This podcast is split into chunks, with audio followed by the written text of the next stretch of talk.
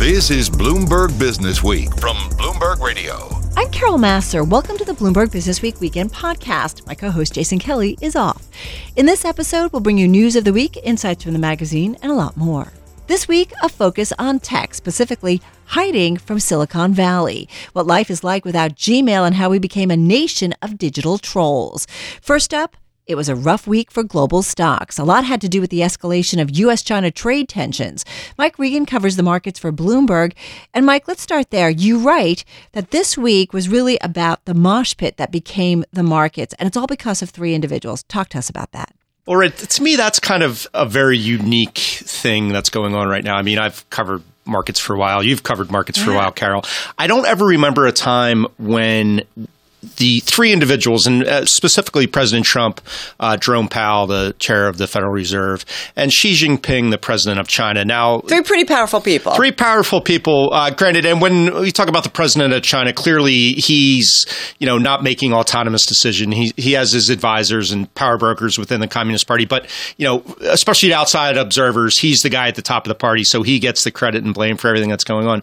But for th- three individuals uh, to really have this much much influence uh, uh, over the markets on a day to day basis, I think is a very unusual thing. And we see sort of you know, obviously conflicting interests, not just between uh, President Trump and the president of China, but also Jerome Powell has his own uh, mandate to do what's best for the U.S. economy. And uh, obviously, President Trump's made it clear mm-hmm. that he doesn't agree with what he's doing and wants more aggressive rate cuts. So it's this very strange dynamic, I think, that is, is very unique uh, what, time in markets. What's fascinating, too, Mike, it's all been, I feel like, the last week and a half or so. And it kind of started with the Fed meeting, right? And some comments that Jay Powell made Right, right. So he cut uh, interest rates the first as uh, expected, right? As expected.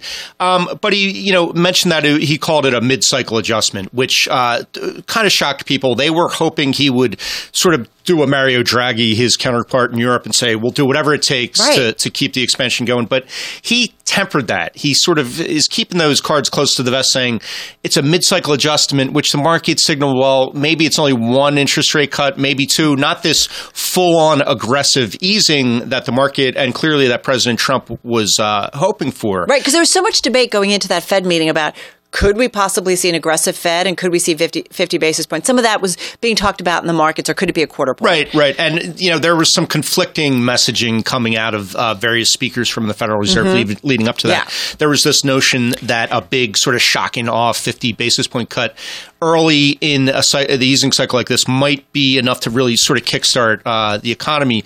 Uh, clearly, um, and that was always priced in as kind of uh, long odds. Right. They, the market didn't really expect that, but enough people expected that and if not that, uh, expected a signal from Jerome Powell that this would be a very uh, whatever it takes type of uh, uh, reaction to what's going on in markets, and they didn't get that, and so that's really what set the ball rolling. Well, obviously. then what, and then one day after you have President literally Trump. the next day, President Trump comes out and threatens uh, tariffs on the remainder of China uh, imports from China, and that really, you know, was like throwing gasoline on the fire of this market.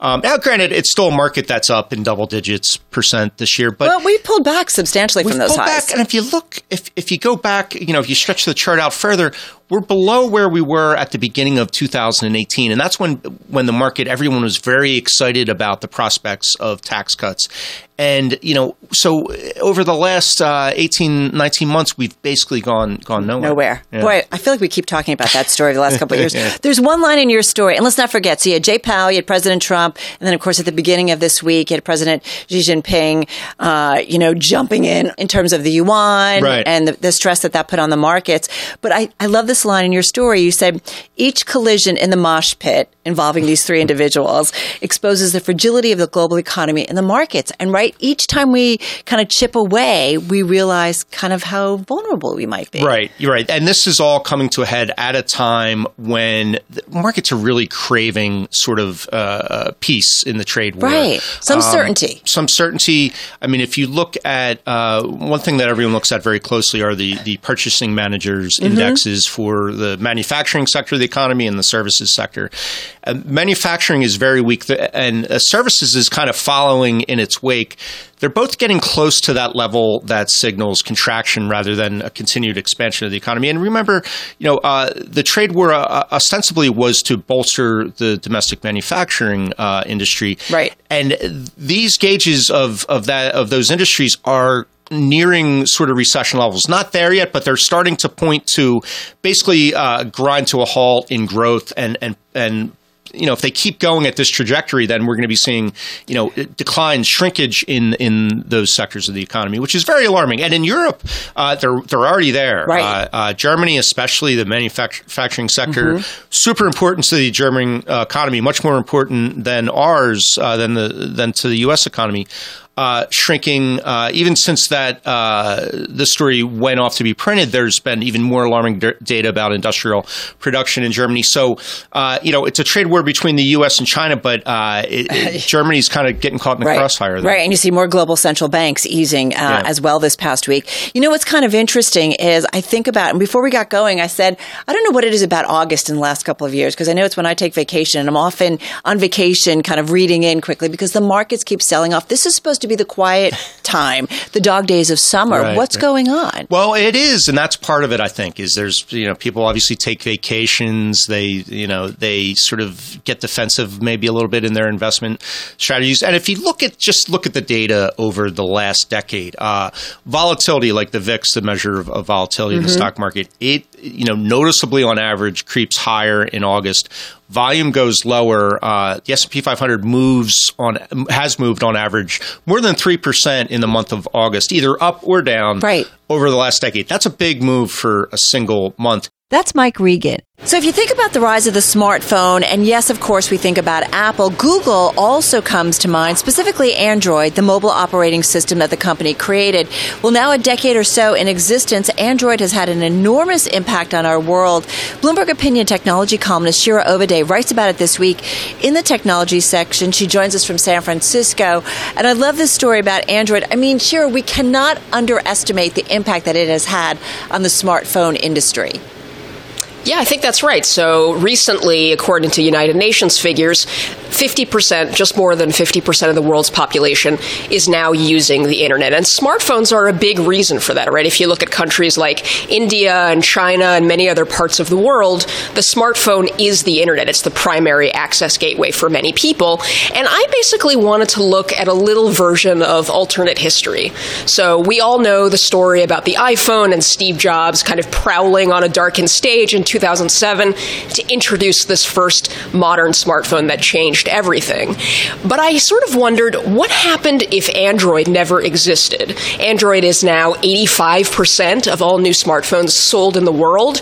And again, in countries like China and India, it is the vast majority of the smartphone market. And I really believe that if Android had never existed, the smartphone and the internet in general would not have been this broadly, globally ubiquitous place. Well, and this is what I love. You break it down because the first, first, I just want to remind everybody, as you remind in your story, Shira, I mean, it was just 10 years ago, right? Roughly that Android kind of came on our universe. But there were a couple things, I think three that you really point out that really helped make it embraced by the smartphone industry. Talk about it. Specifically, you talk about the role of Google, of course, of bringing it out and its support. Yeah, and obviously Google is closely associated with Android. They bought the startup called Android back in in 2005, and that was the foundation of the Android that we know. But people forget that you're right. It's only been a decade, and a decade ago, after the iPhone came out, basically everybody that wasn't Apple was scared, and Google gave them a solution, a way to enter the smartphone market um, with some googly strings attached, right? and that was a big help to everybody that didn't have an answer to the iPhone. So that meant mobile phone companies, that meant handset makers like uh, like Samsung and Motorola and HTC, um, and that meant all of the app makers as well, who no longer had to make a zillion different versions of their apps or ringtones or other kinds of software for, if, you remember, the proliferation of mostly crummy, just mm-hmm. terrible cell phone operating systems, kind of pre iPhone. Well, uh, talk a little bit more about Samsung, right? I mean, they were crucial in terms of when they came out with their Galaxy.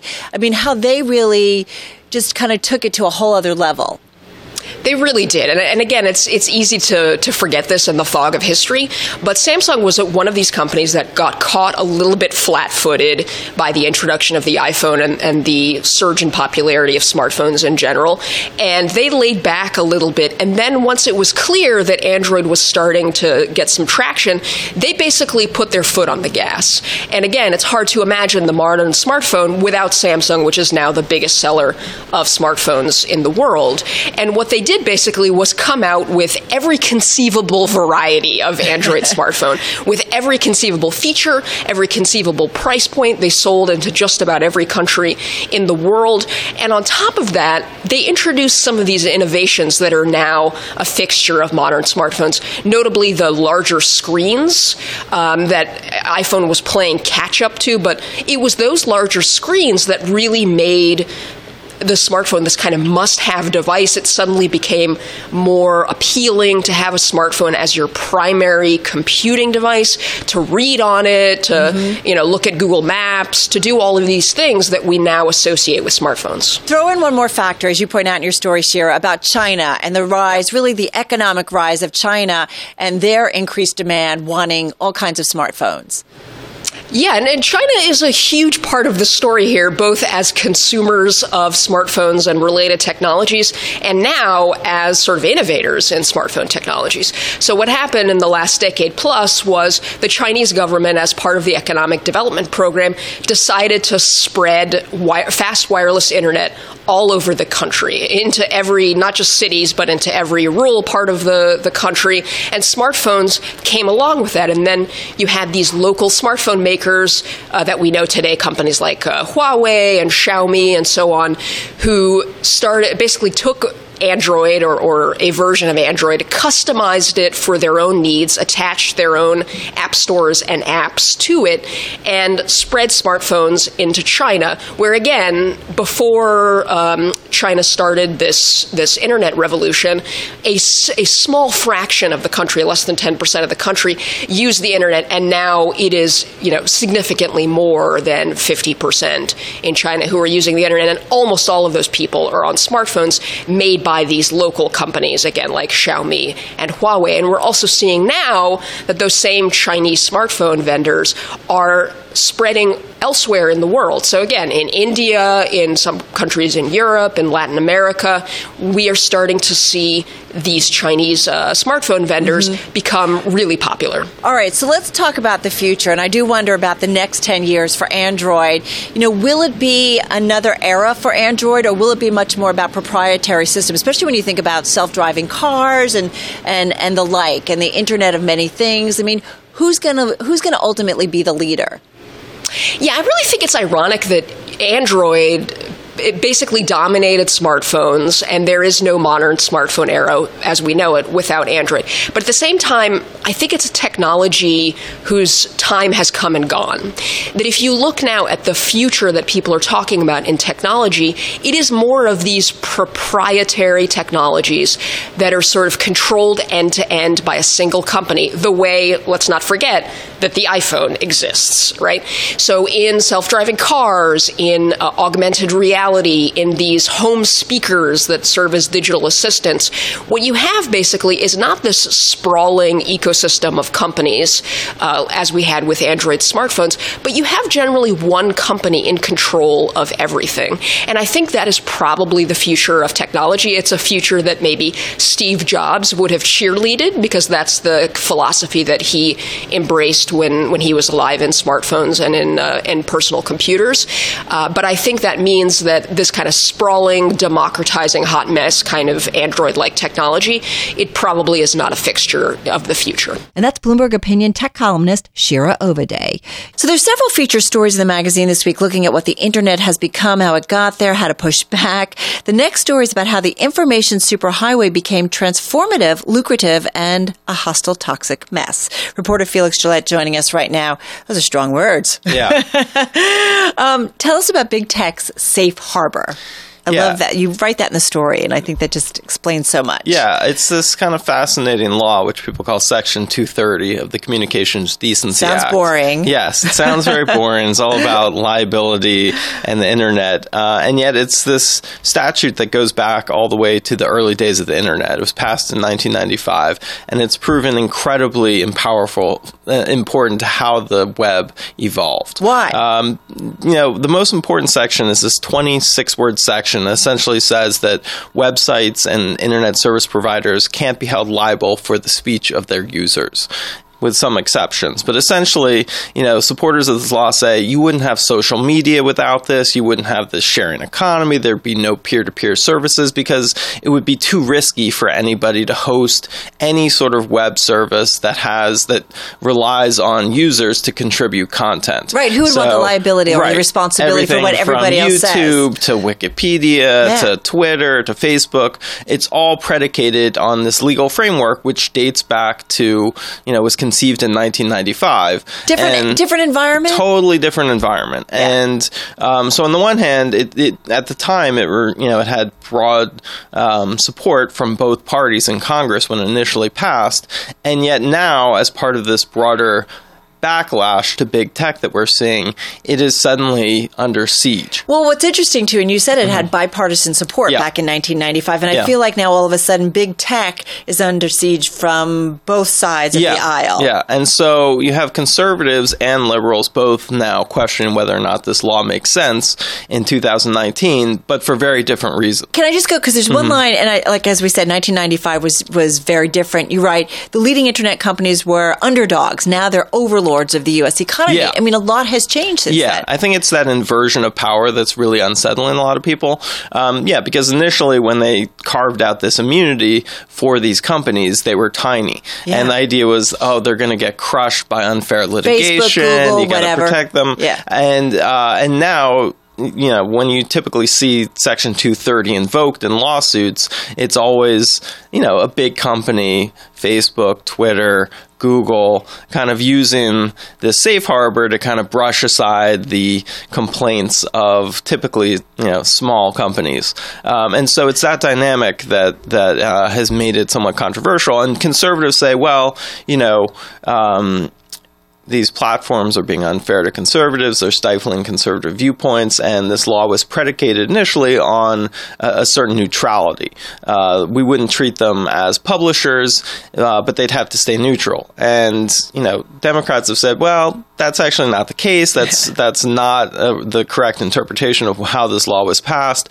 But at the same time, they have their own criticisms of the law, which is essentially that you know when this law was uh, passed, it was it was uh, done so with the idea that these companies would do a better job of regulating their communities than the federal government would. Right. And what a lot of Democrats are now saying is like, well, you're not doing enough. You have the shield, but behind that shield, you're supposed to be cleaning up your communities. You're supposed to be proactively, reg- you know, self-regulating, and you know you've been proven incapable of doing that, and you see all of this harassment, abuse online. Um, and if you're not capable of cleaning that up yourselves, then the federal government needs to do step in. So let's unpack some of that. Let's Mm-hmm. talk. Like the big tech companies are arguing, like if you do away with this with Section 230, Yeah. I mean everything comes crumbling down. Are Yeah. they right? I mean, that's totally unknown because really the internet, throughout the entire existence, uh, has essentially built up with this law in place. So it's a little bit unclear what it would look like. There have been attempts over the years to carve out more exceptions. Right, to reform it a little bit, right? Yeah, and I think you're going to see more of that. Um, you know, there was a uh, last year, uh, federal government succeeded in carving out uh, an exception for sex trafficking cases. Um, but what you're talking about now is you have people saying, uh, you know, get rid of the whole thing, and I think that would be very, very disruptive to the whole system. What make, might make more sense as having some sort of reform um, in terms of how you distribute liability. Um, for these websites.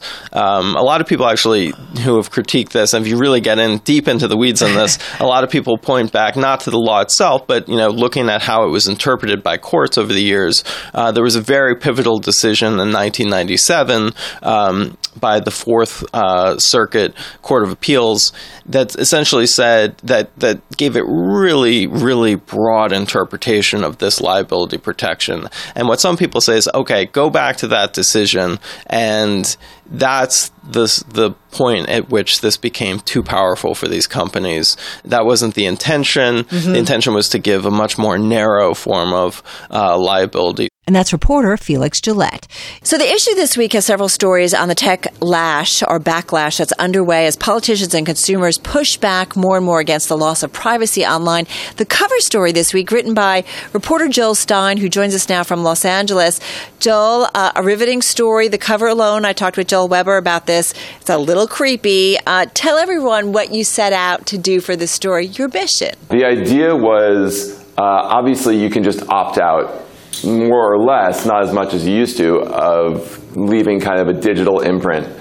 But I am too lazy to do that and give up all my tech. So instead, I tried to purchase tech because I'm a consumerist to foil the uh, the tech that's stealing my privacy from me. And I tried to do it only by going to companies that weren't uh, out of Silicon Valley. So it's you know places in Boston and and Scandinavia and Salt Lake City who were making devices that I could use that weren't mining my data.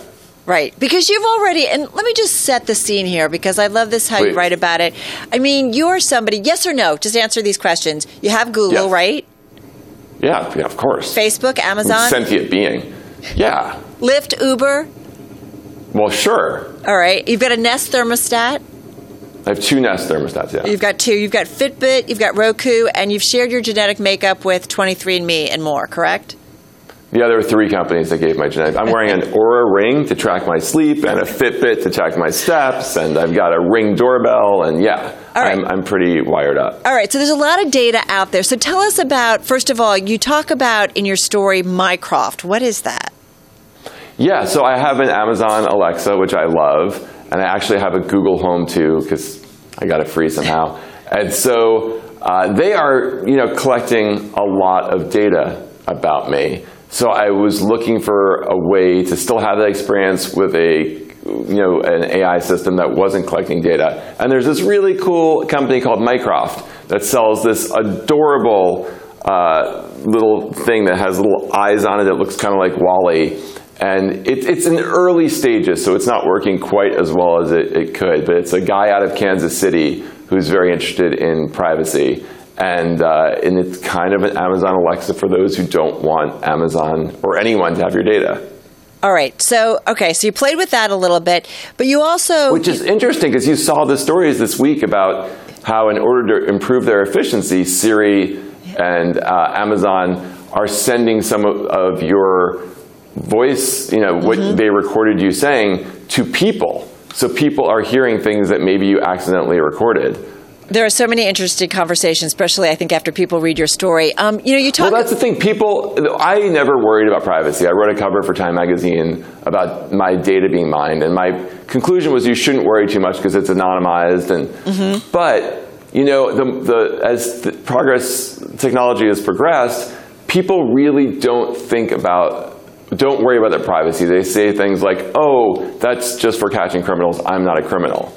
And they don't really think about, oh, all the, the different times in your life when you're a vulnerable person and you want your privacy protected.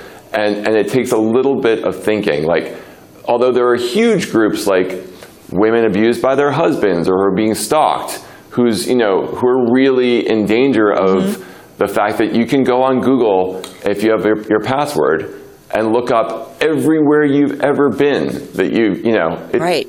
you can do it right now go on google it shows you your location data happily that's everywhere you go to regularly everywhere you've been uh, facial recognition is is much much better than i thought it could be for like 50 bucks you can buy amazon's Rekognition system right. and point it out your window and, and find out you know, run it against databases and see who's going around your house. Right. And we've definitely done stories in the magazine, particularly in, in a country like China, where they're using it to be able oh to get God. onto mass transportation and so on and so forth. I want to get back to your story, though, because you say step one to start hiding from Silicon Valley stop typing your cell phone number and email into every uh, conceivable internet phone. Like, stop doing it. Yeah, and there's it's your cell phone is worth more uh, on the black market than your social security number. It's it's more data rich. It's an easier way to get into all of your systems. Uh, so yeah, you. It's really easy if you go to a company like MySudo or Privacy.com. Get yourself or um, Burner, the app. Get yourself some a couple of uh, fake phone numbers, couple of fake email addresses, and just use those. Just just for the ease of your life, in case you do get hacked, you don't have to like your main email Right. address can still be your main email address. You don't have to change everything. Same with credit card numbers. There are these companies, the ones I just mentioned, that will give you one time or 10 time credit card uses so that when your credit card gets hacked, you don't have to like go and change every subscription you have. It, it- I think we're just being, we see these opportunities like, oh, you know, they'll give us a dollar off or they'll start giving us bonuses if we give them our cell phone number and our email address. But it's not just for being like a good person. They're doing it because it has value and they're getting a good deal out of it. Well, and this is what I think is interesting in your story. You do kind of run down all the things that you did to basically create privacy, you know, in the digital world. And you talked about MySudo. You mentioned, you know, it creates multiple email addresses and phone numbers. It's about a buck a month. Uh, you talked about the uh, Delete Me service. That's a way of kind of Yeah. opting out of databases. I mean, we have to remember, right, that we have so many different companies that are collecting all this different information out there on each and every one of us. And then you have really essentially aggregators, right, that put it together and kind of figure out who you are. Yeah, and none of that's new. I mean, mm. as a person who works at magazines, that's what a big part of the magazine industry was Yeah. selling your data list to people. It's a big part of being a politician too, is like selling and buying lists of people. Now it's just so much more detailed and so much more prevalent now that the information is online and includes your face. Like I just got back from a trip uh, overseas, and when I checked in to my Air France flight, they told us we didn't need to show them our uh, passport or our um, or our tickets.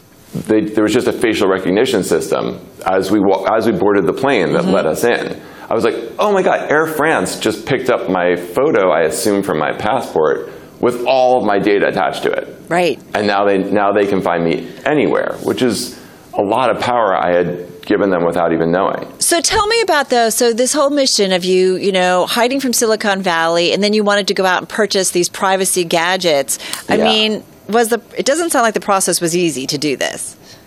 No, obviously the easiest thing would have been for me to get some cash, uh, put put on a mask so that no facial recognition could find me, or at least these cool IR glasses which prevent. They just look like sunglasses almost, and they prevent uh, facial recognition. Really needs your open eyes. Like Right. you can't look at Apple won't open your phone unless your eyes are open. So I, I could have put on those glasses. Reflectacles, right? I think they're. stuff. Ca- is it called reflectacles? I think they're called. Yeah, they're kind of awesome. Yeah, uh, they're made by this guy in Chicago who is a real. Uh, he's an artist who makes really cool glasses, but he really feels strongly about privacy, and he uh, he carries a flip phone. Let's put it that way. Well, and the- Uh, and not all the time. And you mentioned also, I think, is it an anti-surveillance code? If you want to go to the extreme, it's I think something like sixteen hundred dollars. But you could actually wear something, right, that kind of masks who you are. Um, there was the coat. You mean? Yeah. So they're basically cool artists are making.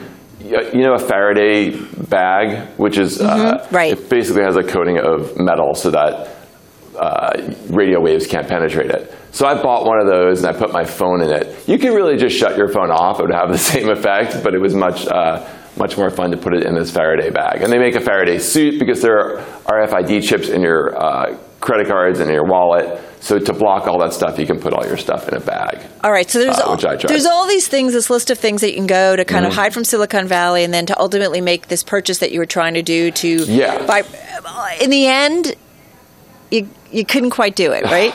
So I was buying something from Amazon, which was just like a privacy screen, a physical screen for my computer so that you could only see it straight on. So if you're sitting next to someone on the airplane, they can't see it from the side. So I wanted to buy it from Amazon. I got my, my you know, credit card without my number without my name on it. I created another account uh, with an email from MySudo that wasn't one I used. And I was I made this purchase from Amazon. Amazon is this awesome thing uh, for people, I guess, if you have a PO box, you're in college, and you want stuff delivered safely. There are these Amazon boxes all over that have names. Uh, and mine was at a 7 Eleven. It was named Justine.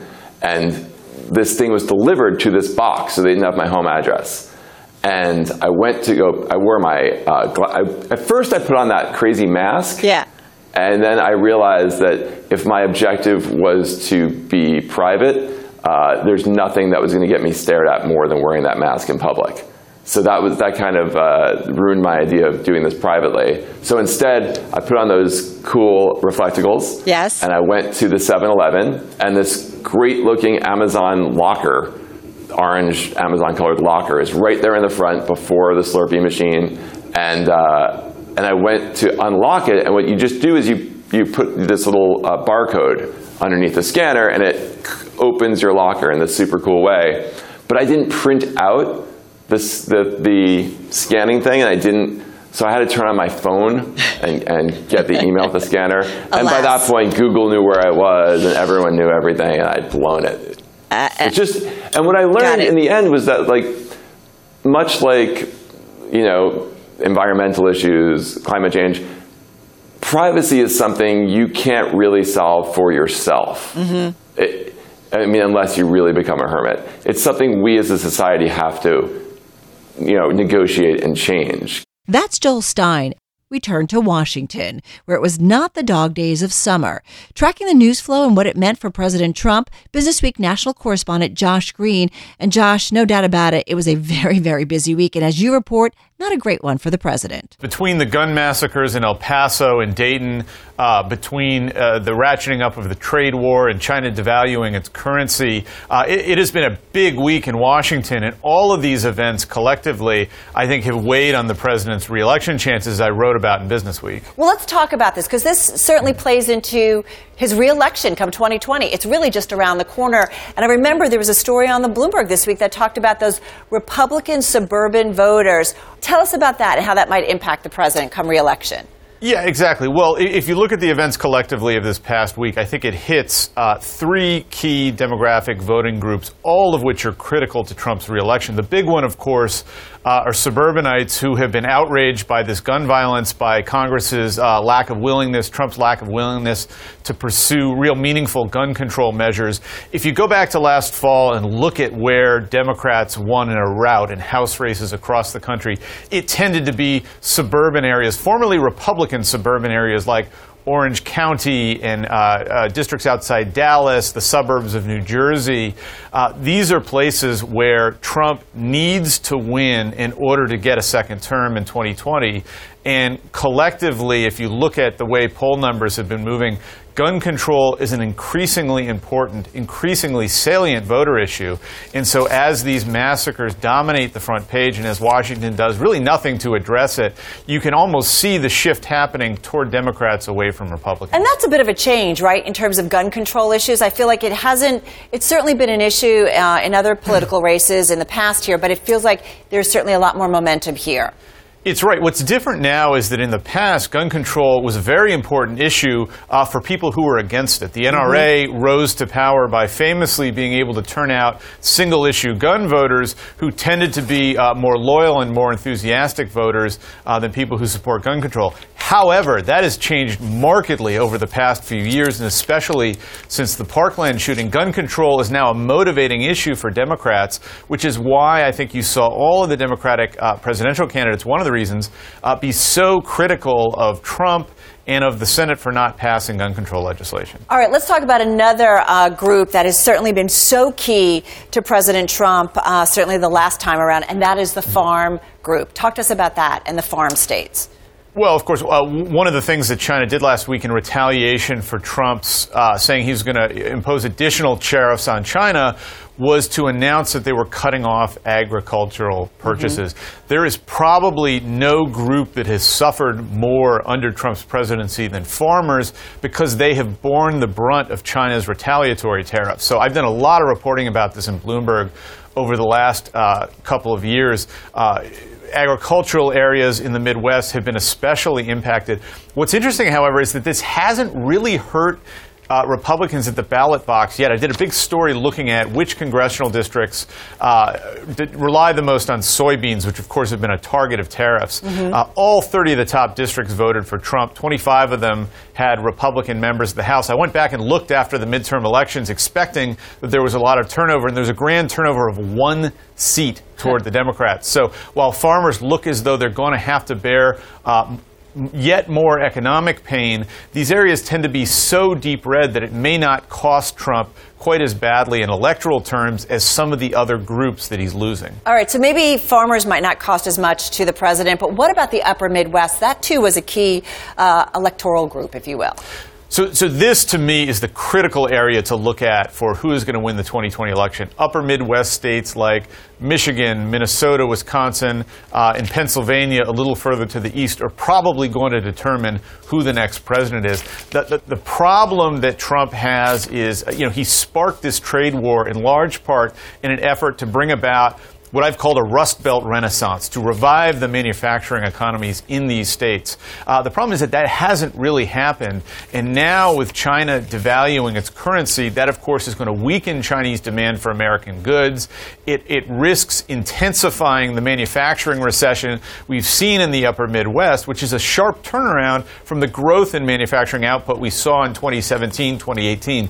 Things were moving in the right direction for Trump. Now they're moving in the wrong direction. That is not what you want if you're President Trump going into your reelection. And I do wonder, too, Josh. I mean, there's been a, a big conversation, I feel like, this week that the president will not get a trade deal, that the United States and China will not get a trade deal before that 2020 election. How important, though, is it that he does get a deal done? Well, as you say, you're right. It looks increasingly unlikely that that's going to happen because of these ratcheting up of tensions. Uh, and of course, Goldman Sachs came out with a note on August 5th saying, we now don't expect the U.S. and China to reach a trade deal. I think that's potentially problematic for Trump because, of course, one of his great claims on the campaign trail in 2016 was that he would renegotiate trade deals with China on more favorable terms to the U.S. Uh, and enliven and revivify a lot of these declining Rust Belt areas. If he's not able to do that, it's going to make Trump much more vulnerable, especially to the kind of populist economic message you hear from candidates like Elizabeth Warren, Bernie Sanders, or Joe Biden who, uh, back when he was Obama's vice president, helped to engineer the auto bailout that really saved those companies in the wake of the financial crisis. And that's national correspondent Josh Green from Washington. So the Federal Reserve cuts rates, companies borrow more money as a result, put that money to work investing in plants, equipment, and so on, you know, capital expenditures. Well, that's not actually happening. Here with more in the economics section this week, Liz McCormick. She follows the rates market for us here in the United States uh, at Bloomberg News. So, talk to us about right how things are supposed to work and what's the expectation when the Fed lowers rates and, and the impact it has on companies and their spending. Right. So, if you took out your economics textbook and your finance, which we all used to look at, um, it would be lower rates help companies borrow, just like it helps you and I borrow because it's cheaper, right. and that they should invest more, and we should see that come through in uh, the numbers and investment investment in economic growth. And although we've had a recovery, it hasn't been great, and we and investment has been going down. So it's kind of like a little mind bending what's happening. And uh, we looked into it, Ben Holland and I, and there's a lot of theory that says, well, there were some changes, and companies are just plowing this money back into their shares, you know, by buybacks and dividends to kind of help the shareholders, right. You know, feel better, right? Because we know, Liz, like I feel like coming off of the crisis, and because money was so cheap, we constantly talked about how much borrowing, and we actually kind of applauded companies saying, "Oh, how great! You're getting rid of your expensive debt. You're, you know, borrowing at lower rates. This is good for your balance sheets." But ultimately, they weren't putting then that money back to work. Right. on plants and facilities exactly. and so on and so, so borrowing is good when you're using it for the right reasons. You right. know, so no one is begrudging companies for borrowing, but like Capital Group had a big mid-year report and they said watch out for companies that are spending more than they earn. So they're spending more by borrowing, but then they were kind of dug in the weeds of what are they doing with that borrowing? And they said we're kind of leery of companies that are borrowing and just plowing it back to shareholders and not expanding capacity and doing things because it's interesting. They said in a downturn, the companies that have expanded, added people, they can easily cut back a little. Right. But if you just use that debt to kind of funnel more, you know, stock price growth, you're a little bit more in a bind. So they were saying that's a problem. Well, and in the past, right, we've always seen this correlation between how much is borrowed and versus how much is spent on capex. There's been a pretty close correlation, right? Right, right. So but that's broken down. Some of the economists that look at this have done done studies and said since the 80s when the SEC changed some rules that made buybacks uh, possible for companies because it wasn't going to be like you're manipulating your stock price. Right. They've been plowing it into shareholder wealth. So it's kind of like a corporate governance thing. They've had a mindset change. Like, well, companies like to invest in stocks that go up, right? So Right. if we plow it back into earnings and even dividends, it will help. So that kind of broke that correlation because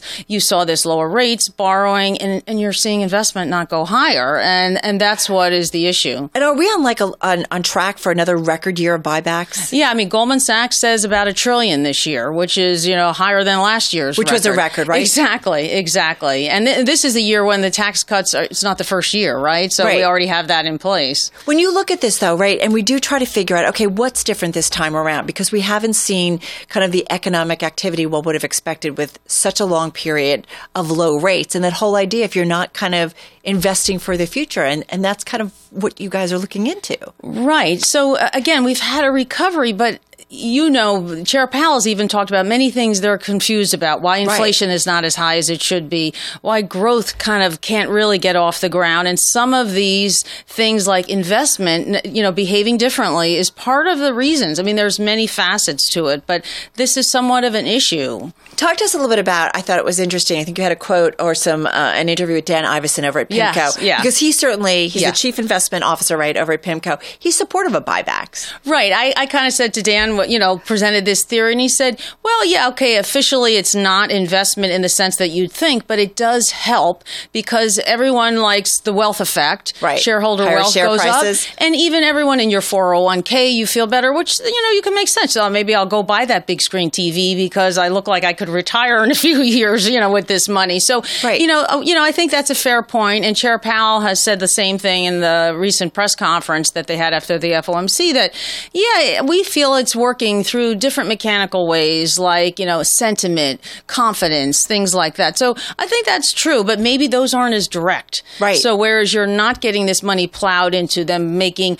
you know, expanding businesses and adding new people and, and helping to invent new products. So it's a little slower and more muted. I think that's the problem. Right. You do wonder about like the next subcycle for those that maybe have invested in capital expenditures. Right. You know, are they better positioned to do better than some of their counterparts who haven't made those investments? Exactly. I mean, it's not something that seems obvious to everyone, but if Right. you look at the people who kind of look in the weeds of this all the time, that makes sense. You know, you say, yeah, I mean, if not that you want anyone to get laid off, but if we've expanded and done a few new things and we've doubled our staff, maybe if there's a downturn, we can just cut back a little. But if we've kind of stayed where we are and we've just kind of gave it to the stockholders, Right. There's no wiggle room, you know?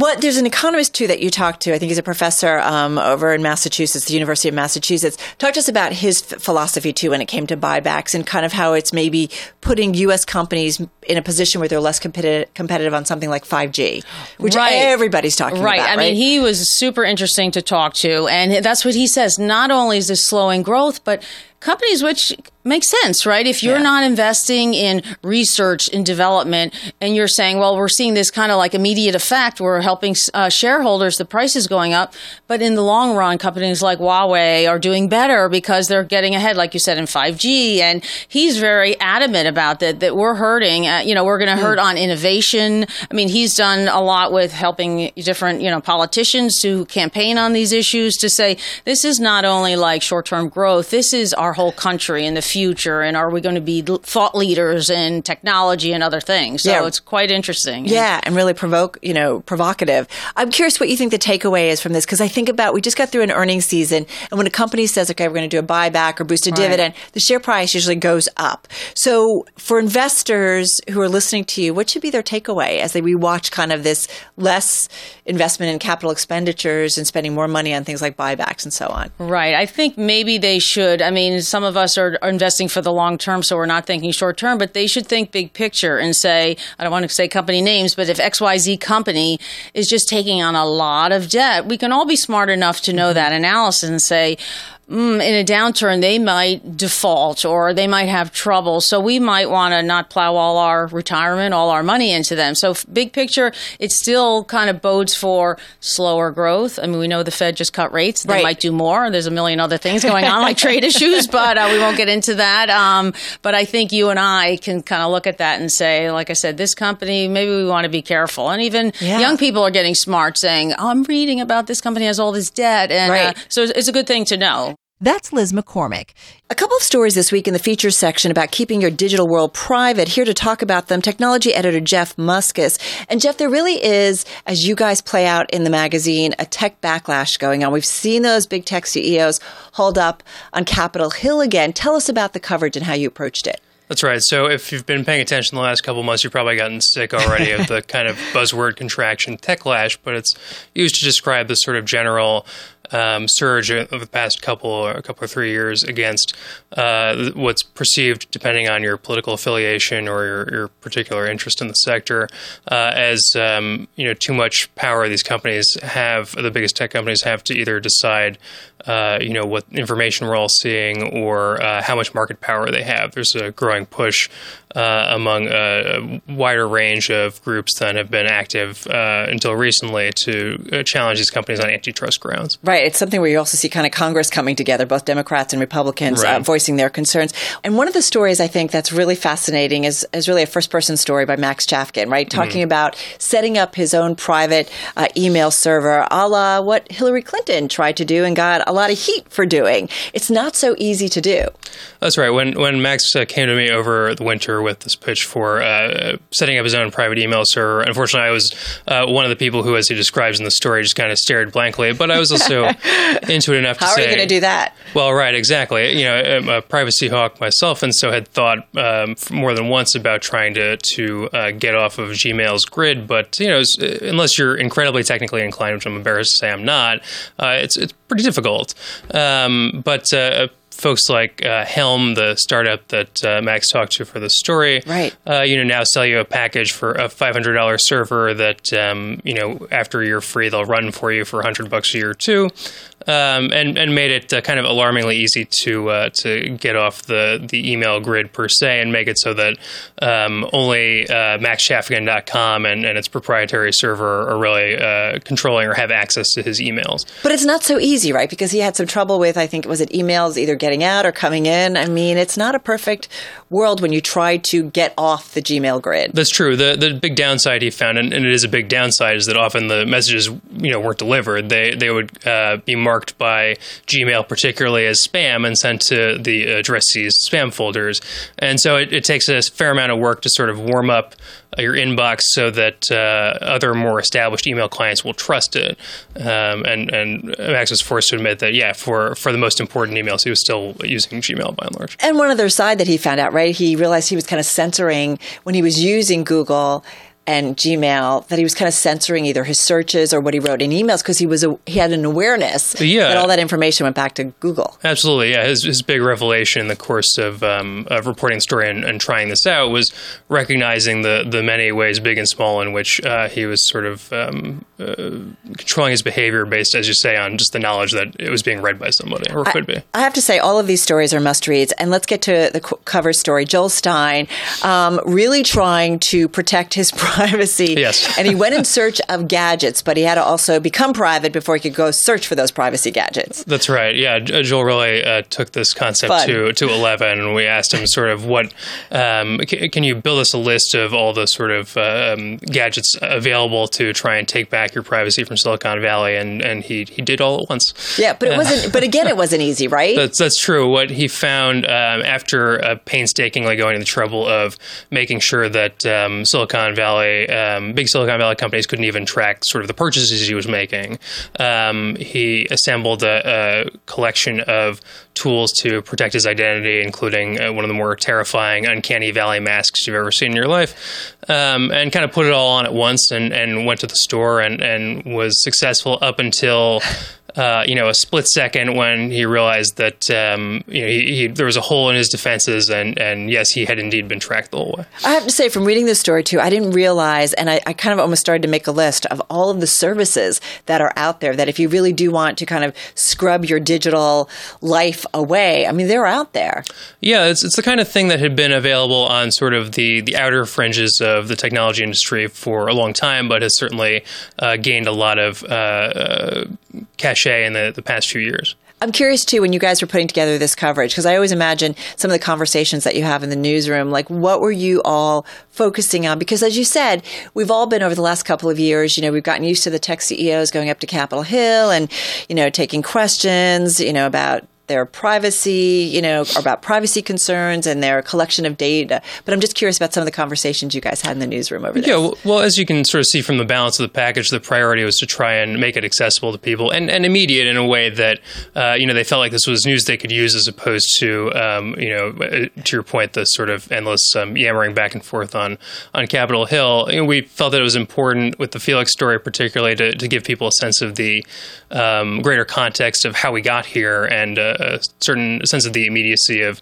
of the problem as it stands now. It's the it's the newsiest of the three pieces, but um, by and large, yeah, we, we wanted to, to talk people through um, approaches that are available for them to take if they're they're looking to to fight big tech. Yeah, and all I have to do is check out the cover, which you can do on the newsstand or check online because it's a little scary. That's all I'm going to say. yeah, be warned. That's editor Jeff Muskus. So this week, Pursuits is all about those who like to go fishing for fun. Might I even go so far as to say angling for some fishing fun? Ouch! I yes, know that's okay. really bad. We went there. All right, we went there. Let's bring in uh, editor of Pursuits, Chris Rovzar. Um, fishing. Yeah. For fun. Yes, That's course. what you guys wrote about, the whole section. Yeah, you know, we have our audience is actually like a very fishing heavy audience, and we have done fishing coverage here and there, but we've never done a whole section takeover. Um, and so we consulted some of the expert fishing uh, like team members here, like Eric Schatzker and Kyle Stock. I did not know he was a big fish. Oh yeah, Jed Sandberg. A lot of uh, fishing diehards here at Bloomberg uh, steered us through this section, which was really fun. Well, and what's really fun is you guys laid down a bunch of places to go, right? And Yeah. this this isn't just. I mean, these are some pretty posh places. Yeah, so what we did was we talked to a bunch of different guides, like all around the world, people who uh, are based in certain places, people who travel around, and got their recommendations for where they like to go, where they like to stay, and who they like to fish with. So we got recommendations from Patagonia, the Amazon, Martha's Vineyard, where to stay, which is getting, you know, there's there's some luxury places in these places now, which is where we come in to cover Right. it, uh, and then also who to go fishing with, the guides. But I love that the guides. That's a big part of it, right? Yes. Yeah. I mean, you want the person who's going to take you to the spots, to the inlets, to the eddies, um, and who really is going to know how to make sure that you have a good time the whole time. All right. So where should we go? Well, I think you did. Did you do ten places? Yeah, so we, you know, um, we recommended. My, so my place that I would go is Martha's Vineyard, uh, especially because there's this woman Abby Schuster who is a guide. She's 29 years old, uh, and she's one of uh, the only women guides that we talk to, and she's part of a whole new trend of kind of Instagram savvy guides. You know, if if you're not getting many bites. She'll do an impromptu yoga class. Uh, it sounded really cool. And then there's a bunch of uh, actually kind of live aboard boats that we that we learned about. So in the Everglades, in the Florida Bay, just off the Everglades, you can go on a boat where basically you're driving around fishing the whole time, or the Right. same thing in the Amazon. Uh, very cool kind of experiences. Well, and that's what's interesting in terms of experiences. I mean, Martha's Vineyard is going to be very different from the Amazon, right? And Yeah. and also the type of fish you're going after, Mhm. correct? Yeah. So I also learned about. I grew up fishing, uh, but in New You England. did a lot of fish conversations, did you not? and I uh, did not know about some of these fish. Actually, I didn't know what a trevally is, which is kind of this huge silvery fish that you fish for in the Seychelles, or the Yeah. permit, uh, which is in Belize, and they're these big, giant, really fun, really aggressive fish. Um, I am curious too. Has it gotten much more crowded? Are there a lot more people? Like I think about some of the, the sports and activities and, and leisure pursuits that you guys cover in pursuits, whether it's golfing and so on and so forth. Mhm. Are more people fishing more than ever before? Yeah, so more people are fishing in certain in, in sort of traditional areas, and so the good thing about right now is that you know you every part of the world is accessible now. Yeah. Um, and so if you want to go to the Kamchatka Peninsula in Russia, you can go and.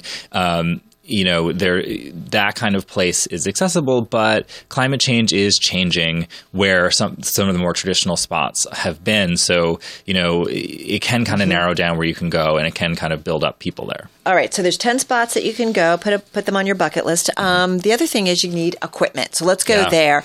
Uh, some of it can be pretty expensive. Yes. So we had this writer, John Gierach, write a piece about uh, bamboo fly rods, which is actually, you know, if you buy a new fly rod nowadays, it's usually a graphite. Um, and but bamboo is sort of traditionally what fly rods were made from. And there's this kind of moment of like collecting vintage bamboo fly rods or buying new ones. There are people that still make them, um, and they they kind of have this bit the greater sense of personality, um, and people like the tradition and handcraft that go into it. But they can cost several thousand dollars. And if you, actually, if you buy a new one, oftentimes people will buy a new one and then sell it immediately on the secondary market because they can be so valuable. They're so valuable because what? And, and they're so expensive because they take a long time to make. They take a long time to make, yeah, Yeah. and um, and each one has its own personality because they're not, you know, they're not made by machines. So Right. they they based on so bamboo is actually a grass, right? And every blade is different, or every stalk is different, and you know the way that they're carved is different. So they really become your own. I love too, though, some of the conversations in this story that you know somebody's like, "Why would I want this? I can for for graphite, get you know, get a graphite Totally. rod for a Yeah. few hundred dollars." Which is perfectly, you know, perfectly awesome and great. Uh, it's just if you want, you know, a little bit of extra personality and and history with it. Does it perform differently? Yeah, they feel different. Okay. Um, yeah, and you know, it they feel different as time goes by. Bamboo changes as time goes by. It Right. sort of evolves and becomes softer, and I then would imagine also in terms of your hands, right? It's got to feel pretty cool. yeah, yeah, while. right. Um, talk about also in terms of equipment the bait, and I love this story. Tell us about Henry Hoffman. Oh gosh, yeah. God, this is just such a cool story. Like I want to sit down with this guy. Yeah, so you know, we wanted to feature uh, f- fly tying, and uh, which is again an old school tradition, which a lot of people do. It's a, there's a lot of hobbyists, Yeah. uh, and then there's these kind of all stars who make and sell flies. Uh, and so Henry Hoffman is one of the legends. He wins these awards. I didn't even know there were fly, fly tying awards, but there are. Um, and so we got we got he sent us a bunch of flies, and we featured the green Highlander uh, hairwing. Uh, which is a fly you use to catch salmon and steelhead. And he just went through and told us about every little uh, feather, every little piece of uh, squirrel hair, uh, the the twine that he uses, and he actually raises his own, or he raised his own chickens to create a special kind of hackle that was perfect for fly tying. He actually sold that company to a bigger company, but basically he bred chickens to make the perfect uh, sort of fuzz and and feathers. I mean, he used what I think it was something like thirteen different materials to make Mhm. this. Um, Yeah. and it's and it's about it's like less than two inches long. yeah, but I do think about the time and effort. I mean, they're works of art. They really are, and in fact, so this particular fly, uh, you fish with it not when the salmon are hungry. That's actually not uh, something that they're they're attracted to the color and the reflective, the little reflective elements of it. So they just go they just go at it, um, and you know, be, it actually is this kind of thing that you, you would actually buy as sort of a collector's item. You wouldn't necessarily really go fishing with it. I was also curious from the folks that you talked to here at Bloomberg who are out there fishing, whether it was Eric or some of the other guys. Yeah.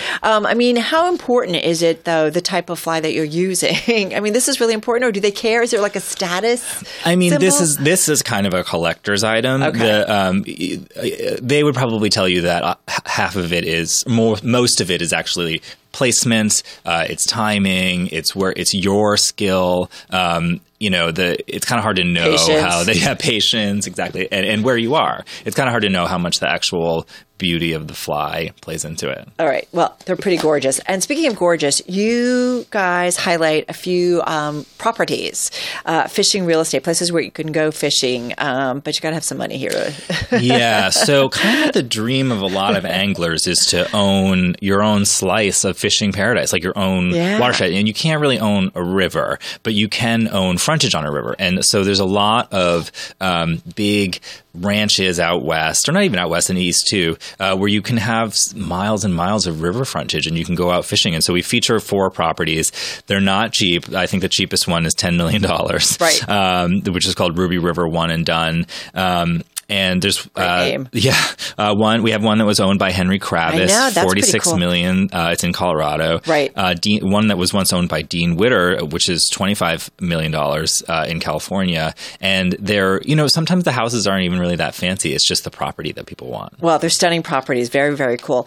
Last, in terms of equipment, you also feature a way to get around while fishing. Let's talk Yes. about um, the Hobie kayak. Joel Joel Weber, editor in chief of Bloomberg Businessweek, uh, was uh, recommended this device, and then we tested it out. So the Hobie Mirage Drive 360 is a kayak that you can use to go fishing, and it has a very innovative uh, system of uh, pedals, basically. Right, so Uh, hands-free, right? It's hands free. Well, you you you steer a little bit with your hands, but Okay. but you can pedal along uh, on a river or turn uh, just using your feet while you're casting. So it's basically a great platform for fishing, and you can actually turn using the uh, propellers in this particular new technology. You can turn without moving forward, uh, which is very cool and unusual and, and so since so much of fishing is where you are and where Right. you're placed and where you're aimed this is actually really great and also you know it's not not a boat with uh, with a motor you know it's quiet Nice and quiet, right? yeah yeah And for a mere, I don't know, it starts at like $4,600. yeah I it's think. about $4600 All right. Now let's get a little bit more serious because um, this really struck me.